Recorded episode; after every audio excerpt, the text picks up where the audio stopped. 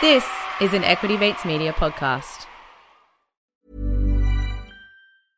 This is Paige, the co-host of Giggly Squad, and I want to tell you about a company that I've been loving, Olive and June. Olive and June gives you everything that you need for a salon quality manicure in one box. And if you break it down, it really comes out to $2 a manicure, which is absolutely insane.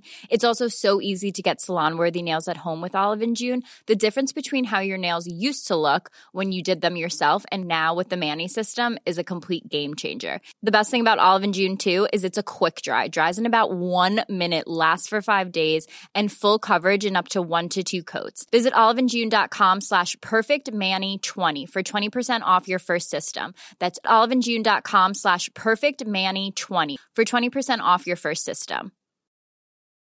There's never been a faster or easier way to start your weight loss journey than with PlushCare.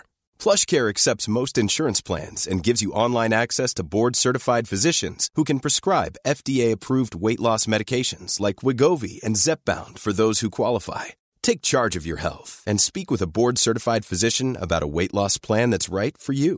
Get started today at plushcare.com slash weight loss. That's plushcare.com slash weight loss. plushcare.com slash weight loss.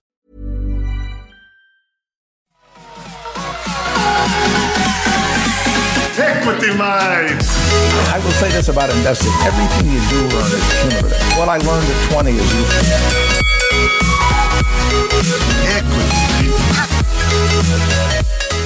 Welcome back to another episode of Equity Mates, a podcast that follows our journey of investing. Whether you're an absolute beginner or approaching Warren Buffett status, our aim is to help break down your barriers from beginning to dividend. Now, if you're just joining us for the very first time, a big welcome. If you're just getting up to speed with the basics, head across to our Get Started Investing podcast. But otherwise, let's jump straight in. My name is Bryce, and as always, I'm joined by my equity buddy, Ren. How are you? I'm very good, Bryce. Very excited for this episode. We are talking ESG investing, but in particular, greenwashing. Now, uh, as consumers, I think we're all familiar with this idea of greenwashing, where a brand tries to put a bit of mayo on their sustainability credentials. Uh, but as investors, it's something that's become more and more, I guess, front of mind over the past 12, 18 months. That's right. And we've got one of Australia's foremost experts on greenwashing and not, not on doing greenwashing, but Yeah, on, but on spotting and fighting greenwashing uh, to help us understand it better. That's right. We uh, sit down with head of sustainable investing from Fidelity Australia, Daniela Jaramillo. She takes us through the definition of greenwashing, but also green hushing, a term we hadn't heard before. Apparently, the world has gone from green wishing to green washing to green hushing. yes. Green slushing is next. Uh, you did in the interview. tried. You tried to think of something. I kind of wish you hadn't suggested anything. then we have a chat about uh, some of the key resources we can use. She presents us with a website that you found. Well, ticks, ticked a lot of boxes that um, I'd never heard of- sort of been looking for. I'd never come across it before. Responsible Returns is the Mm. website. We'll include the link on the show notes. Uh, we'll let Daniela um, explain it in the interview, but it's great to see that there are some resources like this coming to market. Absolutely. And uh, we finish up by talking about some of the, the do's and don'ts and what to look out for when it comes to greenwashing and actually making investments in products. Do sustainable things. Don't greenwash. I know. It's unbelievable. Just a reminder before we get going that we are licensed, but we're not aware of your personal circumstances. So any information on this show is for entertainment and education purposes. Any advice is general advice. And also a massive thank you for, to Fidelity for sponsoring this episode. If you want to learn more about sustainable investing and the work that Fidelity is doing in this space, head to their website, fidelity.com.au. Uh, one thing we particularly appreciate is that they publish some case studies of the engagement that they're actually doing with Australian companies uh, to drive more sustainable outcomes. So that that's worth reading. And they also have a sustainability newsletter that you can sign up if you want to keep up to date with everything in the world of sustainable investing. So with that, Bryce, let's get into it. Well, Danny, a big welcome to Equity Mates. Thank you for joining us. Thank you for having me. So, we're going to start uh, very general, and uh, we'd love to get you to define what greenwashing is and then elaborate on why it's continuing to make headlines around the world. Look, if you want to try to put it very simply, greenwashing is using claims for um, being environmentally friendly or socially or responsibly fr- uh, friendly, depending on how you want to define it, but are claims that are not necessarily true. And so, if you put it like that, it's a, something that's um, pretty basic and simple. The challenge is that there's not much definition around what is green, what is sustainable, and the definition of true it's it's a bit trickier to define as a black and white. So, so just to to give you a sense, when we're talking about any product, so let's say I'm saying that a product is organic, I'm thinking most of the product uh, that makes, let's say, a baby formula is organic, most of the product will be organic. If I'm telling you this product is fully organic, that's what you expect. If I then look at the details and it turns out that only 5% of the ingredients were organic, it's not necessarily true. And so that's when there's like a, an immediate disconnect between what I've said to you and what I'm selling to you. Where it gets a bit trickier is when you're saying something is sustainable, because the definition around organic might be a bit more simple, when you're talking about sustainable, it really is a little bit of what does sustainable mean to you? What does green mean to you? And does it align with what I mean? So I think I would just try to define and differentiate between, especially when we're talking about investment products, between misleading and deceptive conduct, where I'm telling you that um, this product is absolutely tobacco free, and then you find um, I don't know Marlboro in the um, in the in the portfolio. So that's completely misleading. And that could be for many reasons. It could be an omission, it could be a, an operational issue that they didn't realize it was in the portfolio and that they had offered that, or it could be many reasons, or it could be malicious as well. But that's very clear, black and white. Where it gets trickier is when you're using terms that are not necessarily absolute and where there's no clear definition. And that's when we get into a little bit of difference of opinion. What is sustainable for me might not be sustainable to you. And so it is a tricky time both for consumers and for those of us, um, and I represent Fidelity, that are creating products because it's it's we don't have a regulator coming up with a clear definition of what sustainability is, and the expectations from society vary depending on who you're asking, and therefore for us as producers of products of investment products, it's difficult for us to try to marry whatever you might be expecting from a product. So I guess it is important to make that differentiation back to your point of when are we seeing the headlines? So the headlines are mainly focused in that first definition that I gave you, where I'm saying that I'm doing something and I'm actually not doing it. So that's where you're seeing in Germany there was a raiding, uh, police raids, um, and, and CEOs departing large firms. We're seeing here uh, court cases by the regulator in Australia. We've seen some fines in the US. So that's the headlines that we're seeing. It's more those very more egregious cases where I'm not doing what you're saying we're doing. Where there's a, that difference of opinion, it's not necessarily in the headlines, but it's in many people's minds. And so when people look at products, I don't necessarily know what they're thinking, but if this the idea of what the product is doesn't match their expectations, that is when people might just become very skeptical about what they're buying or what they're investing in because it just didn't really match to um, expectations and that's where that skepticism is a reality and there's not a very clear way of solving it so we just need, need to learn to navigate it now when we were preparing for this interview i actually came across a term that i hadn't seen before i've heard of greenwashing uh, but I was introduced to the term green hushing. So, for our audience who haven't heard of it before, can you introduce this term and, and what it means in an investing context? Sure. And I'll start with the beginning of it, which is green wishing. Have you heard that one? I, I haven't actually, no. Okay. So for those of us that started in ESG, like before it was cool, um, so like 10, 15 years ago. So when I had to explain to everyone what is ESG and they really put me in the tree hugger category, we're sitting at the back of conferences. So the idea of being now presenting to mainstream media like in those days it would have been completely unthinkable. So for those of us that we were there ages ago we were in the category of the green wishers. So we wanted change. We wanted for mainstream finance to recognize all this risk and the challenges, but also the opportunities that can come with uh, investing in finance. So that's the green wishing. Then all of a sudden, green or ESG becomes cool, becomes mainstream. And so everyone jumps on the green uh, uh, bandwagon, and consumers are like, yeah, I definitely want this. I know I can make my uh, money work for the causes that I care about. And so all of a sudden, people selling products are like, great, there's a new market. I just need to create the right product. And because we have this challenge that I've just explained before, one of it is a marketing issue, but everyone starts creating. So we see an influx of products.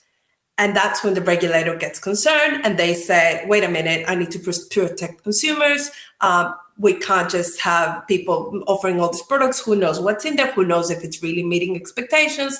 So therefore, we need to regulate this. And so we see regulators around the world paying attention to it and trying to figure out how they define sustainability or how they they protect consumers. And so once that happens, because initiatives that are green are very much focused on creating goodwill, uh, trust. Trust is one of the most important things first that an asset manager wants and second if you're selling a sustainable product trust is double more important right? So the moment that you see that you're exposing yourself to greenwashing not only even legal breaches or, or legal cases but just the potential implication of your name being associated to greenwashing it ends up being like i'm terrified of that so therefore i'd rather not say anything. And if i stay out of the discussion even though i might be doing all these great things i might be managing my portfolios very aware of climate risk i might not be investing in thermal coal or i might not be uh, might be very leaning to investing in renewables because that's where i see the opportunities i decide to not say anything because i want to protect myself. So i go into the green hushing now, we see a regulator in Australia now saying that greenwashing is a form of the green hushing, so not telling people what you're actually doing, is also a form of greenwashing. So it's getting a bit complex. you can't win. we're on a stage, and it's just a matter of maturity, right? So we're coming from a very niche thing to becoming mainstream, and and I just see all of these are really as really growing pains of an industry that's trying to find what it really is, find its place, find its impact, realize that it's not the overpromise that in many cases it's meant out to be, but there is a lot of really good things that can happen from it. So that's the, from green greenwashing to greenwashing to greenwashing. There you go. Learn something new. Green hushing. Who would have thought? Where does it go to next? Green I can't think of anything. anyway, Danny, you mentioned you mentioned regulators there, and we've seen ESG regulations evolve at a pretty rapid pace over the last few years. So, interested to understand a bit more about the direction of policy and regulation that is coming out from you know countries around the world. So, are you able to help us understand a bit about that? I, I will. And look, I have a colleague of mine that um, actually, when he presents about this topic, he says that regulation can be fascinating and regulation regarding investment products can be really fascinating. I always giggle a little bit when he says that because I personally don't find it fascinating. It's not the part that I enjoy the most of my job. So what I'm going to try to do is not bore your listeners too much with the detail of it and, and, and try to explain a bit more higher level how I see it so as I've said, regulators around the world see this massive influx and they're like, we need to protect consumers. And and but not everyone does it in the same way. So you can imagine for a global asset manager like Fidelity, it's a bit of a nightmare because we need to try to ensure that we're meeting regulations around the world, but ensure consistency across our products. But anyway, that's a separate problem. Uh, regulation is really focused. Uh, so so we've seen three kind of different types of regulation. One of them is really just focused in risks. So some regulators around the world are really focused on ensuring that asset managers are considering the risks that come from ESG or the risks that come from climate change because it is basically something that's going to impact returns for um, investors in the long term. There's another group of, um, uh, of, of, regulators that are really focused on labels. Um, so if you think about, and, and they're trying to define, so it's a little bit more like a bit more like a nanny state type, uh, where you're actually trying to really draw clear lines around what's allowed and what's not allowed. And so it's very, it's a bit, a bit more black and white. And you are actually trying to, um, they're actually trying to tell us if you want to call this something sustainable, you need to ensure that your product has so and so and so characteristics. Um, and we're seeing that a little bit more in Europe. So it's a bit more prescriptive. Uh, uh, that would be my favorite if I would have to choose because it's a lot easier to know when you're on the right and when you're on the wrong, right? It's a lot easier to say, okay, if I follow these directions, it's gonna, uh, I don't have any uh, exposure uh, to greenwashing. And then the third case is a little bit where ASIC is going, which is like a full disclosure. So they're saying, I'm not gonna tell you what sustainable means. You define how you think, but ensure that your consumers really understand it. So it's very much full, very detailed disclosure. So it really puts the onus on the asset manager to disclose a lot and then on the consumer to have to review and, and look as, and, and review and look under the hood of what actually uh, you, you're finding. So you, there's a lot of focus in that reading and disclosure, understanding what, how each manager is defining it. So if I'm trying to find an analogy between like nutrition um, guidelines, have you seen the, the health stars that we see in the supermarket? That's more the European way. So it's a lot easier, just like you just know the number of stars and you buy whatever you want. The way the regulator in Australia is the direction it's going is much more focused and you will have very detailed, complex nutrition labels that you'll actually have to review in detail, understand what they are, and, and define how much protein do you want, how much sugar do you want. The exact same way you you can kind of that you it, it is the onus on the consumer to really understand how each manager is defining each thing. So I guess it's I assume it's early days in Australia's journey and ASIC's journey regulating it, but how has it gone so far? What are we seeing in the Australian landscape? Are there any stories or anecdotes about you know what, what's happening in Australian finance at the moment? Uh, look, I think um, ASIC has come out recently with a new report where it actually showed how much work they've done in the last nine months since they issued their initial guidance. So, sorry, and just to clarify, uh, ASIC is not their focus. It, there's no new regulation around this. It's still focused on that misleading and deceptive conduct. What they've issued, um, I think it was it's probably a year now. Um, they released the info sheet 271, which actually outlines how they it's, it's guidance on what they consider to be greenwashing and kind of what to do to avoid it. And since then, uh, 10 months later, they released a report where they've said, since then, this is the action we've taken. And basically, they provided a set of examples without naming and shaming, except from what's already in the media. But are saying, for example, we, a mining company that had said that they'd done scenario analysis and so on. So we've actually asked them for the, this level of detail. And so that's basically helping us uh, really understand what exactly is ASIC looking for um, when they're looking at, at, at, products. So that's what we know so far. But as I said, it's very user centric. Unlike in other markets, ASIC is really worried even about the marketing. So if there's a Facebook post on something or something in social media, ASIC will be regulating that type of content. So it's very user centric. They're not expecting all the users to go and read all the PDSs. So they're focused on that, um, any marketing material. And then it's just that very evidence detailed disclosure. So provide me an evidence or provide an example of how do you justify that. Yeah okay. From the interviews that we've done on this podcast and uh, i guess just the people we've spoken to from doing equity mates it seems to our mind like the big challenge comes in sustainability and uh, ESG can sort of mean different things to different people. And I think the classic example we see is there are some fund managers who will take a divestment approach, and then other fund managers will take a more of an engagement approach and make the argument that you need to invest in these unsustainable businesses to allow them to transition to more sustainable operations. I'd be interested to know how you think about it, but also I'd be interested to know how the regulator is uh, in Australia thinking about, I guess, the different meanings of this one term. From the regulator, again, they're not at this point defining anything. So, whatever you're saying, if I think sustainability is something, like you need to think about who the main user is and and and, and dis- but also disclose your definition of what you're saying it is so that's so far what we've seen um, eventually um, we know uh, the industry and I'm, I'm and there's a group, um, there's an initiative called um, ASFI, which is actually developing a taxonomy for the finance sector to define what's green and what's not green. So it's this uh, Australian Sustainable Finance uh, developing a taxonomy with multiple people from from the ecosystem, and the treasurer has endorsed this and and so then that will give us a bit more guidance uh, for example uh, on defining if i'm saying i'm investing in green things and it, according to that taxonomy so that categorization taxonomy sounds really boring but it, it is important because it will allow us to define oh this is green and this is not green or this is sustainable this is not sustainable.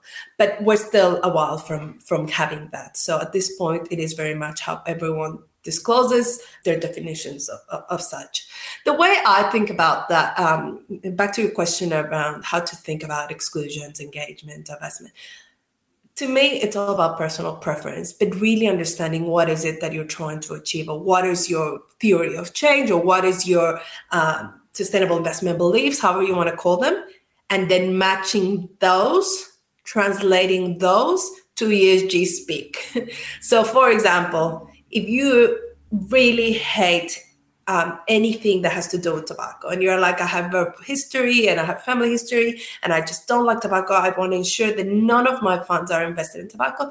Then you would go for a very good exclusionary approach. And then what you really need to look at is at the threshold. So are you excluding every single company that makes any money from tobacco? That means that you might be uh, excluding, for example, supermarket chains that sell tobacco. And so you need to be ready and understand the implications of all that. So that's if you have that type of approach. If you think that the world that there is a misallocation to um, capital to low carbon opportunities, and you think that this is the right time to invest for better long term returns uh, in businesses that are sustainable, because in the long run, that's where the world is going, then what you might be looking for is for um, really strong ESG integration. So, really looking for those managers that have a very systematic approach to ensuring that they're investing in those businesses that are um, really thinking uh, sustainability in the long term and that are aligning their business models to that. If you have a very strong belief that on specific topics, so for example, water or, or critical minerals, and you're like, I really think this is an area that not many people have paid attention, there's a massive opportunity, then you're looking for those most thematic funds.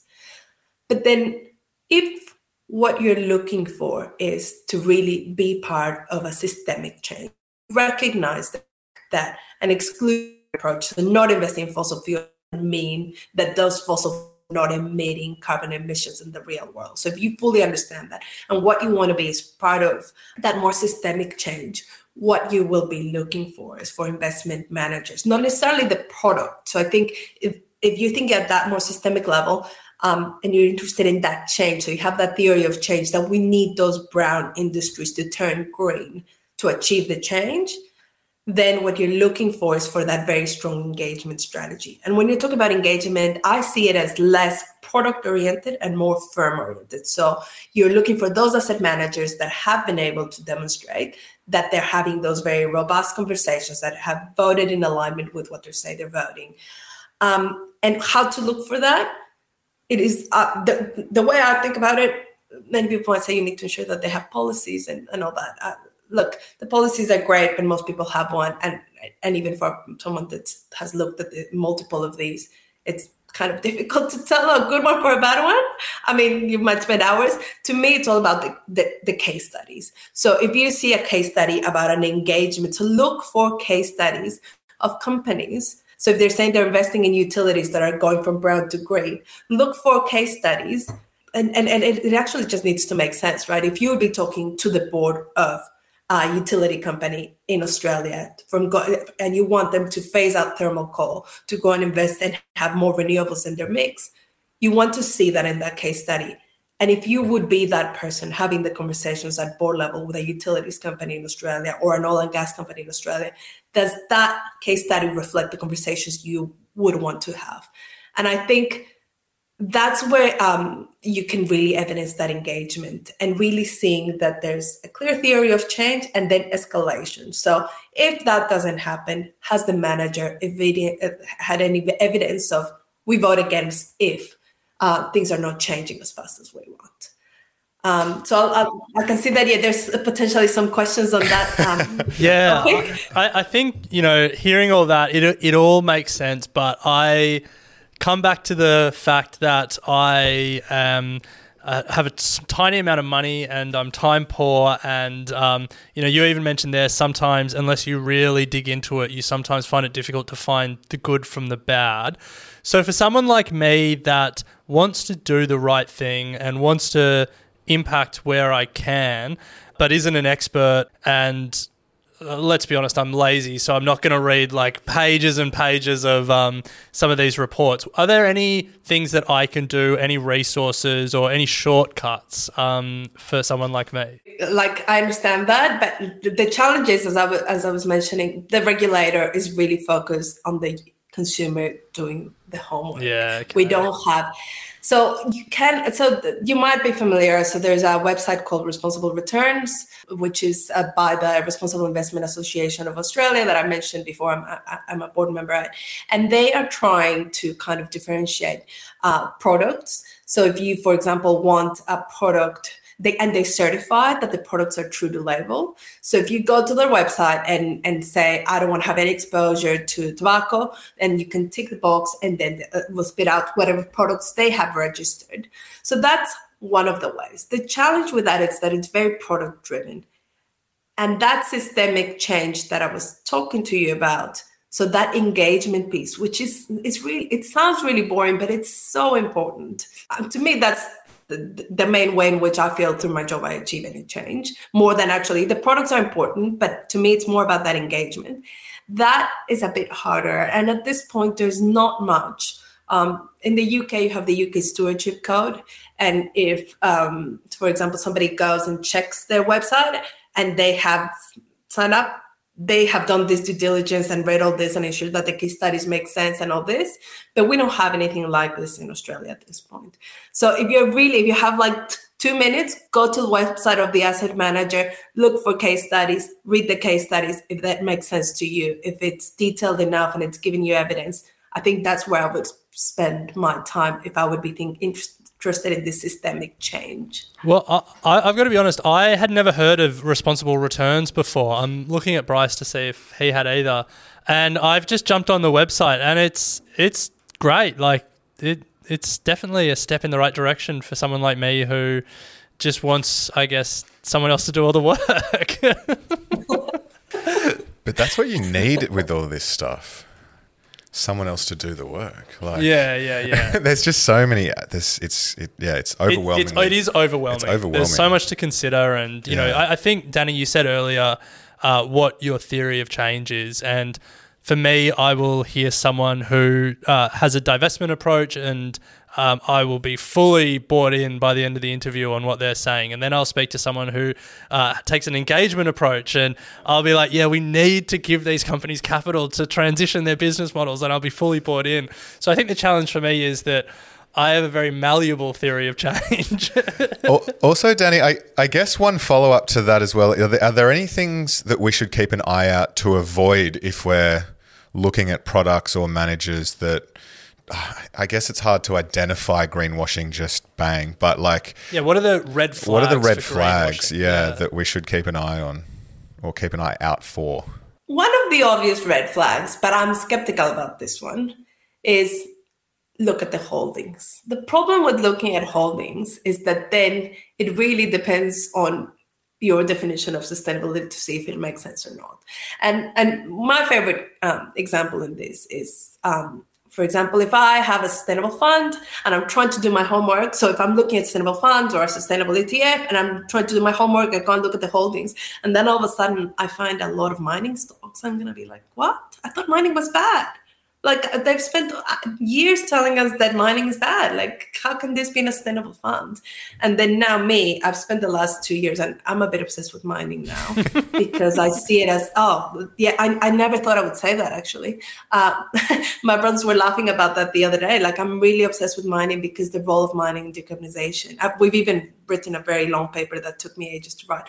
But i see it as a massive bottleneck for decarbonization. And, and now we see it in the media. So we've seen it, I don't know, we've probably seen it in the last um, few months. Australia has a massive opportunity to, but I've been obsessed with it for like a, maybe two years.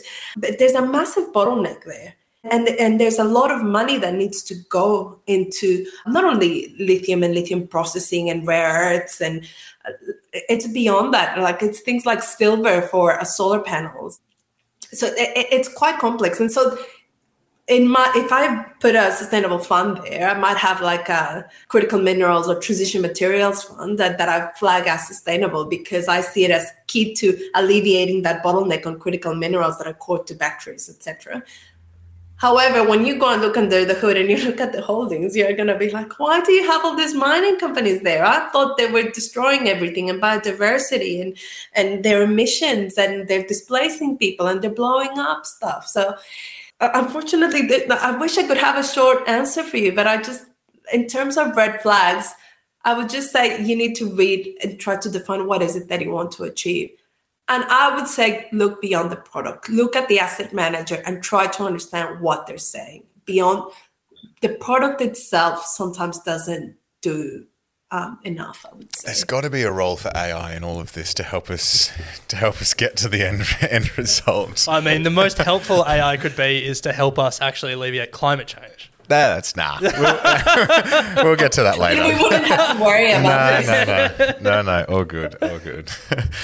anyway, Danny, that does bring us to the end of our, our convo today. I think we've really appreciated chatting to you. Are there any other, I guess, areas that investors can seek guidance on this. You've mentioned responsiblereturns.com.au. We'll include a, a, note to that. You mentioned having a look at case studies, but I think just given your wealth of experience and knowledge, uh, people are looking for that additional sort of advice. Where could they be looking? As annoying as it might be, looking at websites of fund managers looking at the detail. Uh, for example, active managers uh, versus like they know the companies pretty well and there's a wealth of research and reports and some of them are boring but some of them are interesting for the everyday person. And and so i would just say really look for that knowledge from managers their research on sustainability themes.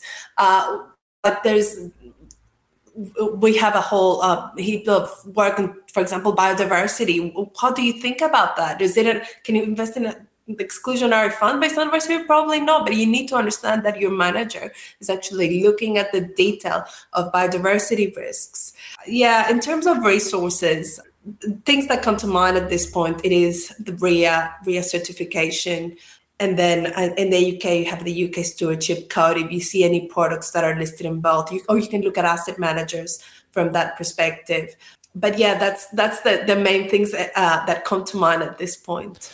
Well, Danny, uh, you did you mentioned going to uh, websites of active managers, and we should give a shout out to Fidelity's uh, website. Uh, if people go there, fidelity.com.au, and you go to the sustainable investing tab at the top, you do publish a number of case studies that around your engagement with a number of different companies, Commonwealth Bank, Cleanaway, and Origin Energy, a whole bunch. So, uh, if people do want to see I guess what disclosure could look like and probably should look like from all fund managers, um, that's a good place to go.